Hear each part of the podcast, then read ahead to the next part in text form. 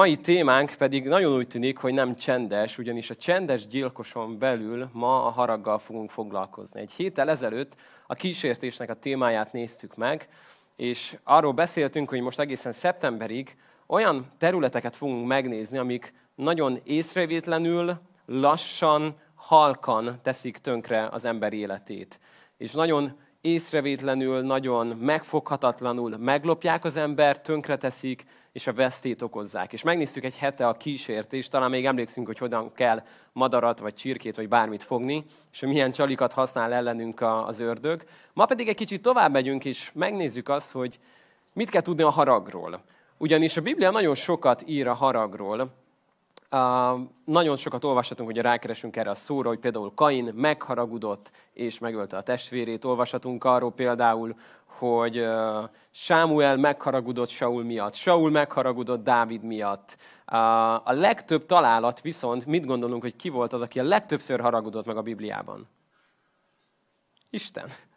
Ő volt az, aki a legtöbbször haragudott meg. Számtalan helyen fogjuk azt olvasni, megharagudott az Úr az ő népére, megharagudott az Úr Mózesre, megharagudott az Úr a pró. Tehát nagyon-nagyon-nagyon sokszor fogjuk ezt olvasni. Szóval azt fogjuk egy kicsit körüljárni, hogy akkor hogy is van ez a harag. Mert tudjuk azt, hogy azt gondolnánk, hogy nem jó haragudni, de Isten meg sokszor haragudott. Most akkor többféle harag van? Vagy hogyan különítsük el, hogy mi az a harag, ami jó, és mi az a harag, ami rossz? Ugyanis meglepődünk, de még Jézusnál is többször olvassuk azt, hogy Jézus megharagudott. Megharagudott például akkor, amikor szombaton egy zsinagógába tanított, és ott volt egy sorratkező ember, Jézus meg akarta gyógyítani, és feltette azt a kérdést, hogy szabad-e szombaton jót tenni, vagy rosszat tenni? Szabad-e életet menteni? És a farizeusok, az írástudók, akik azt nézték, hogy meg tudják-e fogni Jézust azzal, hogy szombaton meggyógyít valakit, és Jézus rájuk nézett, és azt olvassuk, hogy Jézus megharagudott rájuk szívük keménysége miatt. Jézus megharagudott, mikor a kisgyermekeket nem engedték hozzá menni. És azt mondta, utána miután megharagudott, hogy engedjétek hozzá jönni a kisgyermekeket. És aztán azt nem olvassuk, hogy haragudott Jézus, de amikor a templomot ostorral megtisztítja, szerintem nem mosolygott közbe. Úgyhogy szerintem ott is harag volt benne. De hogyan néz ki ez a harag az életünkben? Mert azért abban egyetérthetünk, hogy mi legtöbbször, legtöbbször nem azért haragszunk meg, mert valaki kemény szívű, amikor épp imádkozunk egy betegért, és nem akarja, hogy meggyógyuljon, hanem mondjuk azért haragszunk meg nagyon mélységesen, mert a belvárosban valaki képes 50-es táblánál 50-nel menni előttünk. És mélységesen megharagszunk rá, hogy miért nem halad. Vagy megharagszunk, hogy késik a vonat két percet. Vagy megharagszunk, hogy a gyerek miért nem tudta hamarabb felvenni a cipőt. Mélységesen megharagszunk a másikra, a férjünkre, a feleségünkre. Nem olyan dolgok és okok miatt, amik miatt Jézus megharagudott, hanem egész más okok miatt. Úgyhogy szeretném, hogy egy kicsit most megnéznénk azt, hogy mit mond erről a Biblia is, hogy ezzel küzdködsz a düvel, a sértődöttséggel, a haraggal, akkor kérlek, hogy nagyon figyelj ma azokra az igékre, amik elénk kerülnek. Most imádkozunk és kérjük Isten áldását arra, hogy ne csak az elménkig jusson el az üzenet, hanem a szívünkig. Isten, magasztalunk téged azért, hogy neked van szavad. Magasztalunk téged, Istenem, azért, hogy te akarsz ma hozzánk szólni. És arra kérlek, Istenem, hogy a te igéd tegyen nagyon egyértelművé, tisztává előttünk, hogy te mit gondolsz erről. És akarjuk, Uram, ezt nem csak megérteni, hanem a szívünkbe zárni és megcselekedni mindazt, amit ma akarsz nekünk mondani. Jézus nevében. Amen. Mielőtt tovább mennénk, ezt nekem be kell kapcsolnom. Ez egy elektromos, hordozható főzőlap, de divatosabb nevén Rezsó. Tehát ki, hogy emlékszik rá. Annyit teszek most, hogy bekapcsoltam, jó? Ezt van benne egy majdnem teli víz. És erre majd nem sokára visszatérünk, de csak jegyezzük meg, hogy ez még ma fontos lesz, jó? Tehát mondjuk azt, hogy ez, ez olyan, mint a harag, de nem sokára megnézzük, hogy miért. Hat vers volt, ami nagyon-nagyon a szívemen volt, bevezetni a harag témát, és nagyon vívódtam, hogy melyik legyen, úgyhogy mind a hat lesz, jó? Tehát gyorsan megnézzünk hat olyan igeverset, amik nagyon-nagyon fontosak a haraggal kapcsolatban. Nézzük rögtön az elsőt. A Zsoltárok könyvéből fogjuk nézni az első igeverset, ami arról szól, hogy milyen a haragnak a, a gyökere. Azt mondja, tégy le a haragról, hagyd a heveskedést, ne légy indulatos, mert az csak rosszra visz. Szóval itt elég egyszerűen fogalmaz a Biblia, tégy le a haragról, összekötve, hagyd a heveskedést, úgy néz ki, hogy ez a kettő nagyon közel áll egymáshoz. Ne légy indulatos, mert az csak rosszra visz. Tehát már hallunk egy ilyen figyelmeztetést, hogy ez a dolog jó eséllyel rosszra fog téged vinni. Nézzünk egy másik igeverset, ami megint kicsit még bevezeti a témánkat. A prédikátor azt mondja, ne bosszankodj föl lelkedben, hirtelen, itt húzzuk a lesz a szót, hogy hirtelen, mert a bosszankodás az ostobák szívében tanyázik. Na most, ha ezt én mondtam volna neked, akkor megsérthetnélek ezzel, de ezt a Biblia mondja, hogy a bosszankodás az ostobák szívében tanyázik. Ott érzi jól magát, ott van, ott találod meg. És ezért azt mondja a prédikátor, hogy ne tedd, ne bosszankodj föl lelkedben hirtelen. Na megyünk tovább, még, még egy kicsit körbejárjuk, hogy mit mond a Biblia a haragról. Példabeszéd könyve rengeteget beszél a haragról. Azt mondja, egész indulatát szabadja ereszti az, kicsoda? Ostoba, de a bölcs végül is lecsendesíti. Szóval azt mondja, hogy az ostoba, az fogja az indulatát, és mit csinál vele? szabadjára engedi. Sőt, olyat is mond a példabeszédek, hogy olyan az indulatos ember, mint az a vár, amiknek csupa rés a fala, vagy más fordítás azt mondja, amik elveszítette a falát. Egy védtelen vár, ahol, ahol nincs már, ami megóvja, hanem csak jön, jön a támadás, és nincs, ami, ami körül vegye, és megóvja, biztonságot adjon a bent levőknek. És azt mondja itt a példabeszédek könyve, hogy az egész indulatát szabadjára ereszti az indulatos. Az ostoba. Mert mit csinál? Jön valami felbosszantja, és hogy lesz neki ebből egy megnyugvás, úgy, hogy kiereszti a gőzt a mellette levőkre, ugye? Közben látjuk, hogy itt valami már történik, de még nem beszél a figyelmünket, még egy pár igeves belefér nekünk. Jó, megyünk a következő igevesre. Azt mondja, ugyancsak példabeszédek könyve, ha tejföld köpülnek, mi lesz belőle? Vaj. Ha az orosz erősen fújják, akkor meg vér jön belőle. Mond két dolgot, ami nagyon egyszerű. Ha ezt csinálod, ez történik. Ha ezt csinálod, ez történik. És figyeld a harmadikat, ami a lényeg, értjük, hogy nem az első kettő miatt van ez benne a példabeszédekben, hanem a következő miatt. Ha haragot szítanak, perpatvar lesz belőle. Szóval akkor a haragot lehet, lehet szítani, és olvastuk, hogy a haragot lehet lecsendesíteni. Szóval lehet szítani haragot, lehet felhergelni magunkat, és lehet azt a haragot elengedni, és leönteni. Na most itt látjuk, akik előülnek, azok már látják, hogy itt valami nagyon történik. Itt már a víz kezd hamarosan felforni. Ez nem egy pillanat alatt történik. Hogy for fel a víz? Rárakjuk, igazából az első néhány másodperc még azt se tudod, hogy melyik főzőalap van bekapcsolva. Eltelik 10 másodperc, még mindig nem látod, hogy mi történik. Eltelik 20 másodperc, lefényképezed a vizet, nem tudod megmondani, hogy történt-e vele valami. De előbb-utóbb Érzitek már ezt itt elől? Érzitek, ugye? Lehet érezni ezt az illatot, ami nem a legjobb. Lehet érezni, hogy itt valami történni fog. Elkezd füstölögni, és hogy elkezd füstölögni, egyre rosszabb és rosszabb lesz. Most a technika érdekében nem várom meg a következő lépcsőt, mégis inkább csak lekapcsolom, nem ér ennyit most ez az illusztráció. De mi lenne a következő lépcső? Hogyha nem állítottam volna le, akkor mi történne? Uh-huh. Elkezdi ugye emelgetni a tetőt, a fazeknak a tetejét, elkezd bugybogni a víz, és utána pedig, amikor felfor, akkor mindenhova kimegy a forró, felfort víz. Na most azt mondtam, hogy ez olyan, mint a haragod. Tegyük fel, hogy te haragszol a két utcával melletted levő emberre. Amikor te ez a fazék vagy, és otthon vagy, és felforsz, hova árad ki a felfort víz? Két utcával odébb? A családodra, nem? Magadra, a saját életedre, a környezetedre. Hogyha már elmúltál egy éves, akkor megígérhetem neked, hogy már bántottak meg téged. Ezt megígérhetem. De azt is megígérhetem, hogy te is bántottál már meg mást. Mert anyához kellett volna menni, de apához mentél helyette. Vagy pont fordítva, mindegy. Valakit már megbántottál.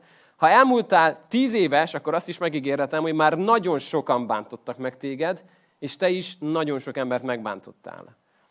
Azt is megígérhetem, hogy haragudtál már emberekre, de azt is megígérhetem, hogy rád is haragudtak már. Van ilyen ember, akire most haragszol? Kérlek, hogy ne nézz rá, és nem utas rá semmik. Erre mindenki rám néz, na mindegy, ezt most nem akarom félreérteni. A harag, amikor belép az ember életébe, az olyan, mint ez a víz. Nagyon lassan dolgozik. Nagyon-nagyon lassan dolgozik. És az elején, amikor megharagszol valami miatt, amikor valami felbosszant, ott még úgy, úgy tűnik, hogy nem történt semmi. Van, hogy valami felbosszant. Churchill azt mondta, hogy minden ember olyan nagy, amekkor a dolgok felbosszantják. Most Jézus az bosszantotta fel, hogy a farizeusok mennyire kemény szívűek voltak, vagy hogy a gyermekeket nem engedték hozzá, vagy hogy a templom rablók barlangjává lett, és nem engedték be a pogányok udvarára a pogányokat. Őt ezek bosszantották fel. Nem az, hogy nem ment elég gyorsan előtte a szamár, nem az, hogy nem az volt ebédre, amit szeretett volna, vagy hogy nem kapta meg az iPhone-t. Nem ezek bosszantották fel, hanem olyan dolgok, amik az Istennek a szívét bosszantották fel. És amikor valami feldühít téged, akkor eldöntheted, hogy na most mi lesz ezzel. Az esetek túlnyomó többségében mi emberek azon bosszankodunk és azon haragszunk meg, ha valaki megbánt minket, ugye? Szinte mindig. Vannak kivételek, de nagyon-nagyon sokszor azon haragszunk meg, és azon bosszankodunk, és az dühít fel, amit az emberek velünk tesznek. Ahogyan velünk bánnak, amit tettek velünk, vagy amit nem tettek velünk. Amit mondtak nekünk, vagy amit nem mondtak nekünk, nem? Általában ezek a dolgok jönnek elő, mikor valakire nagyon haragszunk. Hogyan tudta nekem ezt mondani? Miért nem mondta nekem azt, hogy? Hogyan tehette ezt meg velem? Miért nem tette meg nekem, hogy? És ezek a dolgok általában jönnek, és, és felbosszantanak minket. Ezek nekem általában úgy tűnnek, mint amikor egy tüske belemegy az ember kezébe. Most kicsit nagyot hoztam, jó, hogy lehessen látni. A héten is belement egy, egy tüske az ujjamba, és nagyon-nagyon-nagyon bosszantott, mert hihetetlen picike volt, de annyira mélyre ment, hogy még mindig nem tudtam kiszedni igazából, és bármi, amit megfogok, fáj, mert, mert érzem, hogy ott van, és bosszant. Na most képzeld el, amikor valaki téged megbánt, és emiatt dühös leszel, és felbosszantod magad, az olyan, mint hogyha belemegy egy tüske mondjuk az ujjadba. Jó, most tegyük fel, hogy az ujjamba ment, de most ezt is inkább így mutatom. Tehát belemegy az ujjadba. Mi az első értelmes dolog, amit tenned kell ilyen esetben? Köszönöm. Az első értelmes és az egyetlen értelmes cselekedet kihúzod, és mit csinálsz vele? Elrakod, kidobod a kukába, és nem foglalkozol vele többet. Mi a baj velünk emberekkel? Mit szoktunk néha tenni? Belement a tüske a kezünkbe, találkozok valakivel, és elmondom neki, te képzeld, tudod, mi történt? Jött az XY, és újra átélem az egészet. Azt mondta nekem, hogy, és ezt tette velem. Aztán találkozunk megint valakivel, akinek újra elmesélem az egészet, újra átélem az egész helyzetet. Este próbálnék elaludni, de mind gondolkodok? Hogyan tehette ezt meg velem ez a senki házi? És újra gondolkozok, és újra gondolkozok, és újra elmondom, és újra, és újra stresszelem magam, és abból az egy megbántásról már úgy nézek ki, mint egy sündisznó. Mert újra, és újra, és újra, és újra, és újra magamba szúrom ezeket a tüskéket. A történetben a vicces dolog az, hogy néha a másik ember azt se tudja, hogy megbántott téged. Ezt a feleségeknek hadd mondjam el zárójelben, a férjed nagyon sokszor nem tudja, hogy megbántott téged. Mi férjek néha nagyon egyszerűen és néha nagyon bután dolgozunk itt bent. És nagyon egyszerűen kommunikálunk. És hogyha uh, ne, nem olvassuk azokat a jeleket, amiket a, a hölgyek olvasnak. Házasságunk elején feltűn néhány nap után, hogy Magdi kicsit kevesebbet beszél hozzám. A kevesebb alatt azt értjük, hogy nem beszélt hozzám, és ez feltűnt nekem olyan két-három nap után. És én nézem, hát mi baja lehet? Hát, hát én nem mond semmit, hát mi? Elmondom a nővéremnek, hogy, hogy mi van, mert pont találkoztam vele, és kérdezi, hogy hát de mit csinált? Hát én nem csináltam én semmit. Hát de mit csináltam, mielőtt még beszélt? Elmondtam valamit, de hát ez mi? És fog engem, te ostoba öcsém, hát hogy lehet ennyire bamba? Hát nem érted, hogy mit csináltál? Nem, nem, mondd el, kérlek, mondd el. Elmondta, és ja, hogy ez jó. Hát én ezt nem is tudtam, hogy ez rossz. És akkor kezdtük el, most már 11 év után kicsit hamarabb veszem észre a dolgokat, de még mindig tanulnom kell. Szóval néha nem is tudod azt, hogy valakit megbántottál. Vagy lehet az az illető nem is tudja, hogy te megbántottad őt, vagy őt téged, de magadba újra és újra és újra szurkálod ezeket a tüskéket. Azért, mert azt gondoljuk, hogy ezzel jó megbüntetem őt. Megbüntetted vele őt?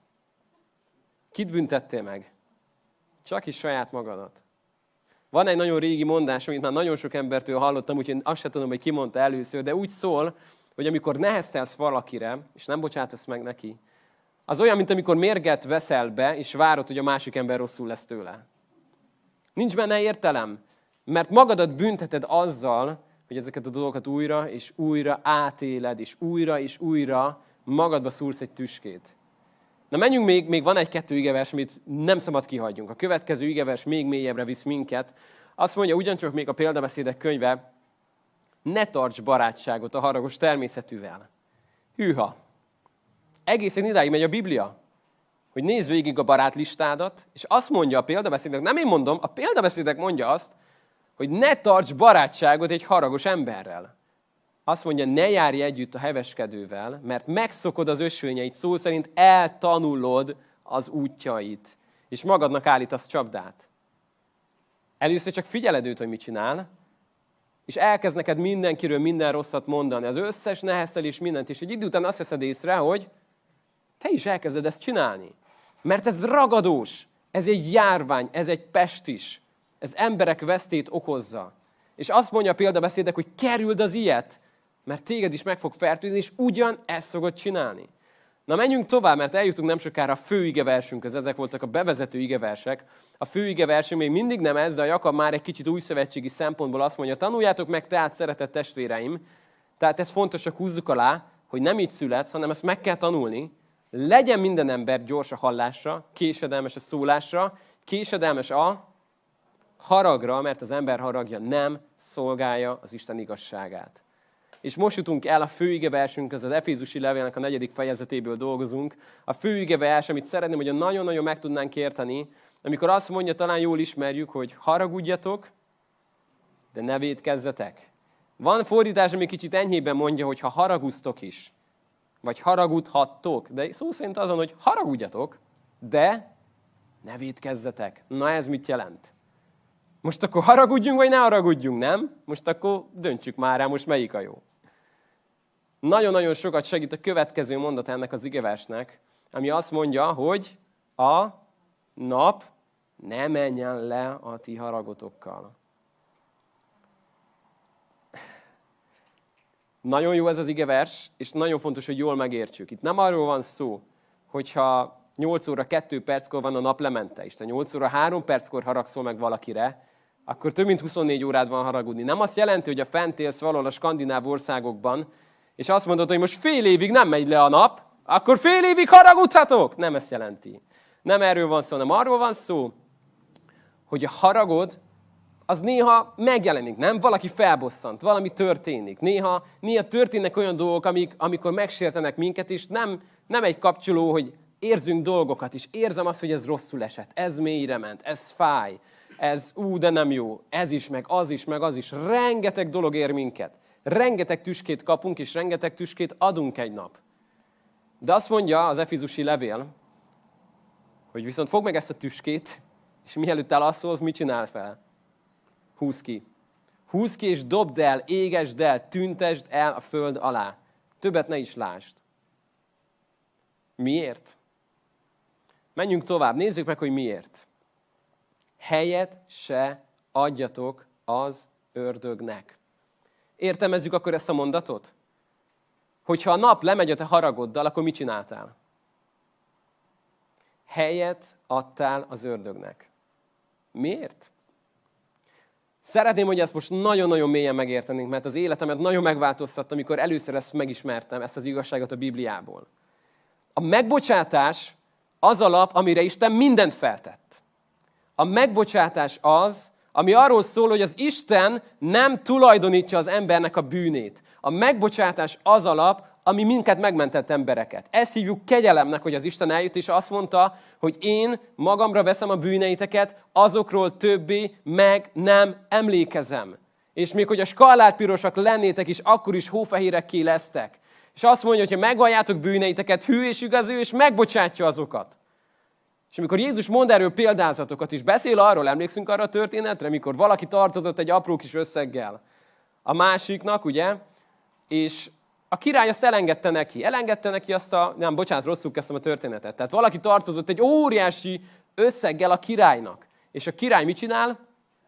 Elengedte neki azt az óriási összeget, ami olyan nagy szám volt, amit egy ember az élete során nem tud megfizetni. Lehetetlen. Olyan milliárdokról lenne a szó, hogy azt mondod, hogy ha eladom a vesséimet, ha eladom a bármimet, akkor se tudom kifizetni. És megkegyelmezett neki a király. És akkor megy haza ez az ember egy apró összeg miatt, elkapja a barátját, folytogatni kezdi, hogy addig, amíg meg nem adod nekem, ez meg az lesz. Mit csinál a király? Haragra lobbant a király. Ismerős ez a szóban, nem? Haragra lobbant a királya miatt. Mert azt mondta, hogy mi? Én neked elengedtem azt a tartozást, amit soha az életedben nem tudtál volna megfizetni. És te lovagolsz ezen a néhány filléren a másiknak. És a király nagyon, nagyon mérges lett. Tömlöcbe zárat tesz az embert, és azt mondta, hogy ott marad, amíg az utolsót ki nem fizeti. Ez egy elég kemény története Jézusnak, de meg akarta értetni az emberekkel azt, hogy a megbocsátás az nem játék. Hogy amikor azt mondjuk a mi atyánkban, ha azt imádkozzuk, Uram, bocsáss meg a mi védkeinket, miképpen mi is megbocsátottunk az ellenünk védkezőknek. Itt nem babra megy a játék. A megbocsátás az egy olyan terület, amire, hogyha nem figyelsz, azt mondja az Efizusi levél, helyet adsz az ördögnek az életedben. Emberek lelke nyomorodott meg azért, mert nem tudott megbocsátani valakinek. Családok mentek rá azért, mert nem tudott megbocsátani valakinek. Gyülekezetek mentek tönkre azért, mert nem tudtak megbocsátani egymásnak. Miért? Mert helyet hagytak az ördögnek. Apróságnak tűnik, nem? Csak egy kis tüske az egész. Azt mondja az ördög, hogy ó, épp hogy csak résnyire maradt az az ajtó, még a szél se süvít annyira, csak pont a kis lábújjam befér ott, nem? Helyet adtak az ördögnek. Újra és újra, és egyre nyílt, nyílt ez az ajtó, és a végén emberéletek, házasságok, gyermekek, szülők, unokák, rokoni kapcsolatok, gyülekezetek mennek rá arra, hogy nem tudunk megbocsátani a másiknak. Mert úgy érezzük, hogy a harag az egyetlen, ami, ami nekem jár. A bosszú ennyivel nem úszhatja meg, nem úszhatja meg ennyivel, hogy csak úgy megbocsássak neki. Hadd kérdezzem meg, te hogy úsztad meg a kegyelmet? Ennyivel megúsztad? Hogy az Isten megbocsátott neked, meg nekem. Megúsztuk ennyivel? Erről szól a kegyelem, hogy nem tudtuk jóvá tenni. Nem tudtuk jóvá tenni. És nem akkor, mikor elkezdtünk már bizonyítani az Isten felé, hanem akkor, mikor nem volt egyetlen igaz ember sem a Földön. Még csak olyan se volt, aki kereste volna az Istent. Akkor jött el, mikor még mi bűnösök voltunk. Kegyelemből váltott meg minket. Akkor lelki gondozásokban mondja nekem valaki, és nagyon sokszor hallom ezt a mondatot, hogy bocsássak meg neki, ha még bocsánatot sem kért. Azt mondja a Biblia, hogy bocsáss meg, ha megalázza magát a másik is bocsánatot kér. Én nem olvasok ilyet. Én azt olvasom, hogy bocsáss meg a másiknak. Ember életek vannak össze görnyedve azért, mert haragszanak valakire, aki már lehet, hogy nem is él. Nemrég találkoztam valakivel, aki olyan mélységes gyűlöletet ápolt a szülei felé, akik már mindketten meghaltak. De az élete meg volt nyomorodva, mert még mindig szívből gyűlöli a szüleit, hogy ezt tették vele, azt nem tették vele. És kérdeztem tőle, hogy most mégis kit, kit büntetsz? A szüleidet, akik már rég meghaltak? Mit gondolsz, hogy bármi hatással vagy rájuk azért, hogy te még haragszol rájuk?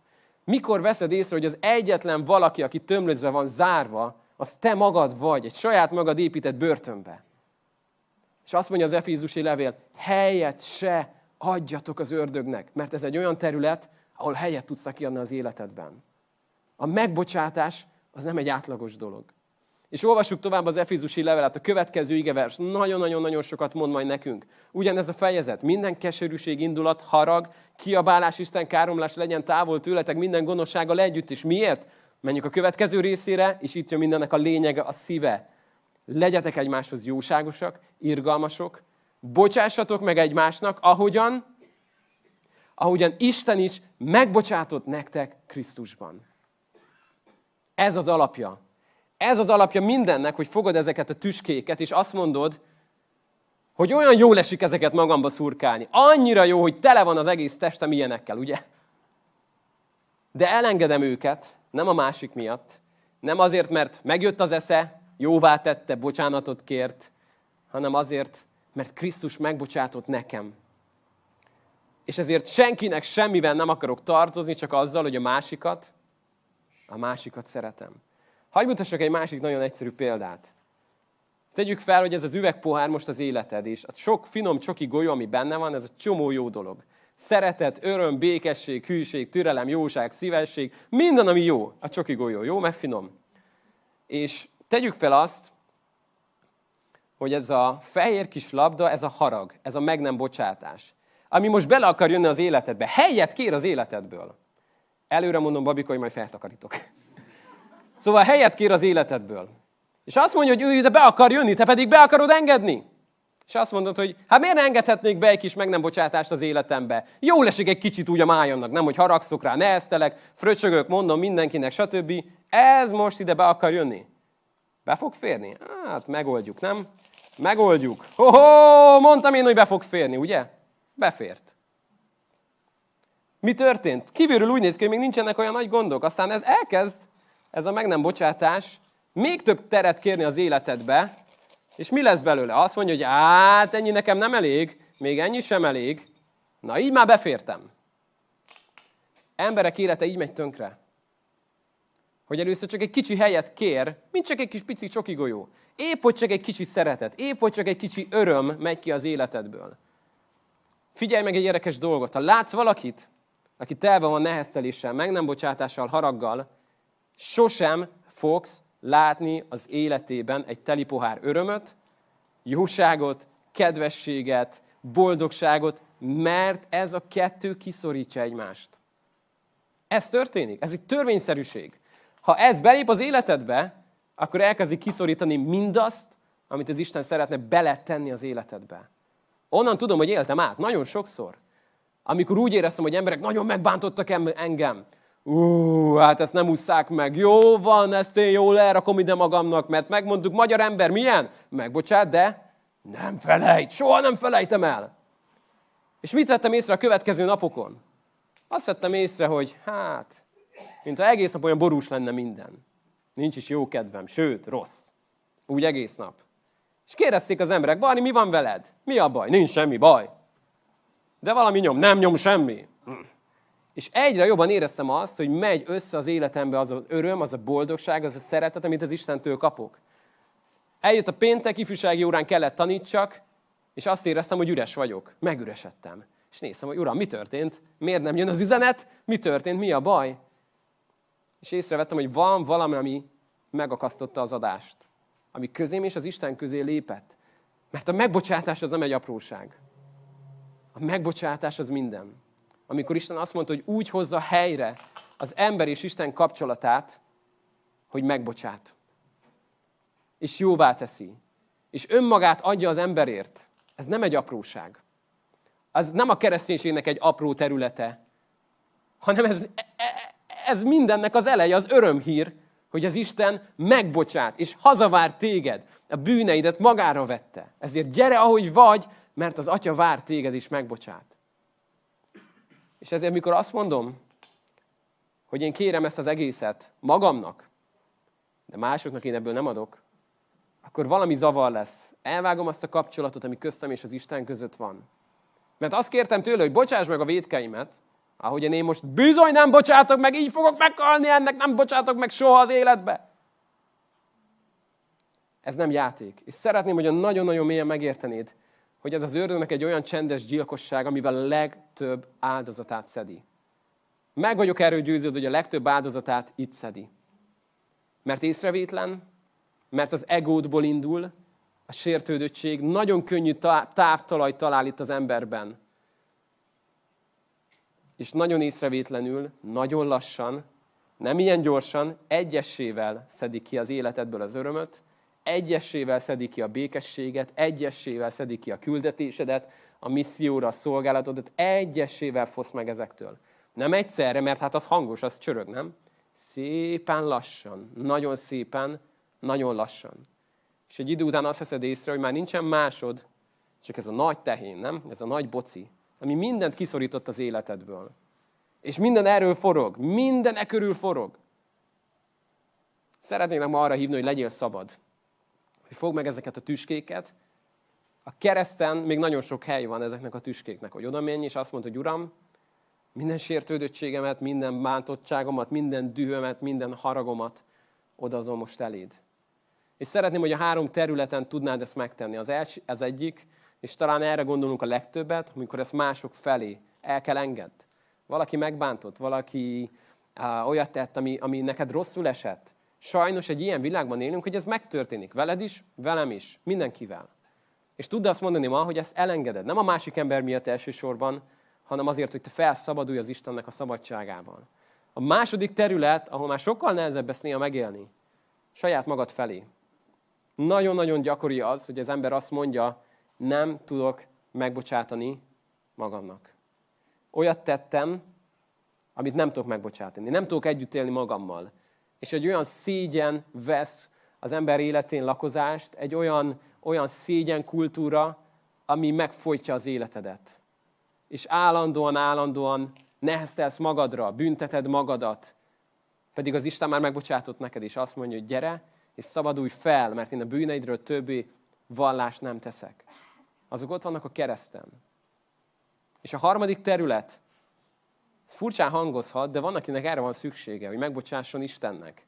Hát mi rosszat tehet Isten, nem? Néha nagyon sok mindent Istenre fogunk. Amikor történik valami az életünkben, én most haragszok Istenre, mert ez történt, az történt.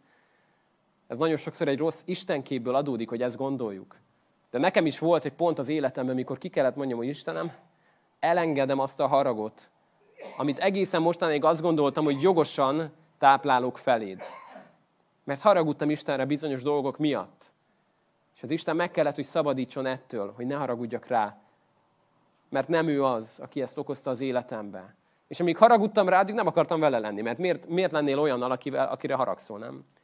És kellett, hogy az Istenből kiszabadítson engem. Úgyhogy szeretném, hogy tudnád ma megnézni, hogy van-e olyan ember, van-e az, hogy a saját életed, vagy van-e Istenre való harag az életedben, amit ma el kell engedned. És azt kell mondani, hogy odadom, legyen a homokba írva, elengedem. Ez a kegyelem, ez a megbocsátás, ez az erő a kereszténységben, hogy nem az érdemeink alapján, nem azért, aki fut, nem azért, aki akarja, hanem az Istené. És hadd mondjam el, hogy mi a két utcának a vége. Amikor, amikor elengeded, ér egy tüske, és biztos vagy benne, hogy holnap is fog érni, meg holnap után is, téged is, meg engem is. Ha jön egy tüske, kiúzod és kidobod, akkor az életed ép lesz, boldog lesz. Ragyogni fogsz, és életed végéig is betelve az élettel fogsz meghalni. Ha viszont ezeket őrzöd, még ha nem is mondod senkinek, csak őrzöd magadban, akkor elmondhatom, hogy milyen lesz az életed vége. Keserű, nagyon szomorú, telve, felforraló vízzel, ami a környezetedre árad, egy megkeseredett ember leszel. Nem egyik napról a másikra, hanem minden egyes napról a következő napra. Nekem kellett hozzak döntést, hogy elengedem. Nem tartom meg a haragot. Elengedem, mert Krisztus is elengedte. És nem az Isten haragja van rajtam, hanem az Isten kegyelmébe fogadott engem. És ki vagyok én, hogy ezt a kis apró filléres semmiséget, amivel megbántottak, ne tudnám elengedni, és mondjam azt, hogy nem szorítom többé. Tudod, milyen megterhelő így szorítani valamit? Évekig. Elfárad benne a kezed, nem? És amúgy lehet, hogy másra kellene használnod. Mondjuk megfogni vele egy ásót is dolgozni, vagy szolgálni. De amíg szorítod, addig ez mindent leköt. És erre hívlak hogy legyen ma a szabadulásodnak a napja. Most fogunk imádkozni, és arra kérlek, hogy ha van ilyen az életedben most, akkor ezeket hozz az Isten elé. Vald meg előtte, hogy Uram, kérlek, bocsáss meg, hogy haragot tápláltam felé, felé, magam felé, feléd. Elengedem. Ez nem azt jelenti, hogy minden rendben van. Ez nem azt jelenti, hogy már nem, nem érzem fájdalmat. Ez nem azt jelenti, hogy, hogy tökéletes a bizalom a másik ember felé. Nem, ez nem jelenti ilyet. Ez azt jelenti, hogy te elengeded a másiknak. És azt mondod, hogy én ezekről többé meg nem emlékezem. Ahogyan Krisztus megbocsátott nekem, úgy megbocsátok a másiknak. És lehet, igen, ez néha még, még érzed, hogy ott van az érzelem. Az érzelmeid majd követik a döntésedet. Mindig ez történik. Néha lelassulnak, néha lassan jönnek, de mindig követik a döntésedet. Erre hívlak ma. Kérlek, hogy hajtsunk fejet, és imádkozunk most így együtt. Menj, Atyám, én hálát adok neked azért, mert mert neked van szavad. És köszönöm azt, Istenem, hogy te hívsz ma minket arra, hogy ahogyan te példát hagytál, és ahogyan te megbocsátottál nekünk. Köszönöm, hogy arra hívsz ma, hogy csak tegyük ezt. Csak engedjük el ezeket a tüskéket, engedjük el a kezünk szorításából mindazt, ami nem oda való. Köszönöm, hogy írhatjuk ezt ma a homokba, ahogyan te tetted. Szeretnénk, Uram, ma, hogy adj egy felszabadulást, Uram, azoknak, akik akik küzdködnek akár mások felé, akár saját maguk felé, akár feléd a haraggal, az indulattal, a düvel. Köszönöm, Atyám, hogy a megbocsátás az felszabadít. Köszönöm, hogy nem fogságra hívtál el minket is, nem haragra. De Uram, kérem azt, hogy azok a dolgok viszont, amik téged feldühítettek, azok dühítsenek fel minket is. Hogy használj minket ebben a világban, hogy megváltozzon ez a világ. Szeretnénk azon bosszankodni, mint te bosszankodsz, és nem máson. Szeretnénk átengedni a szívünket most neked, hogy használd a te hatalmas dicsőségedre. Amen.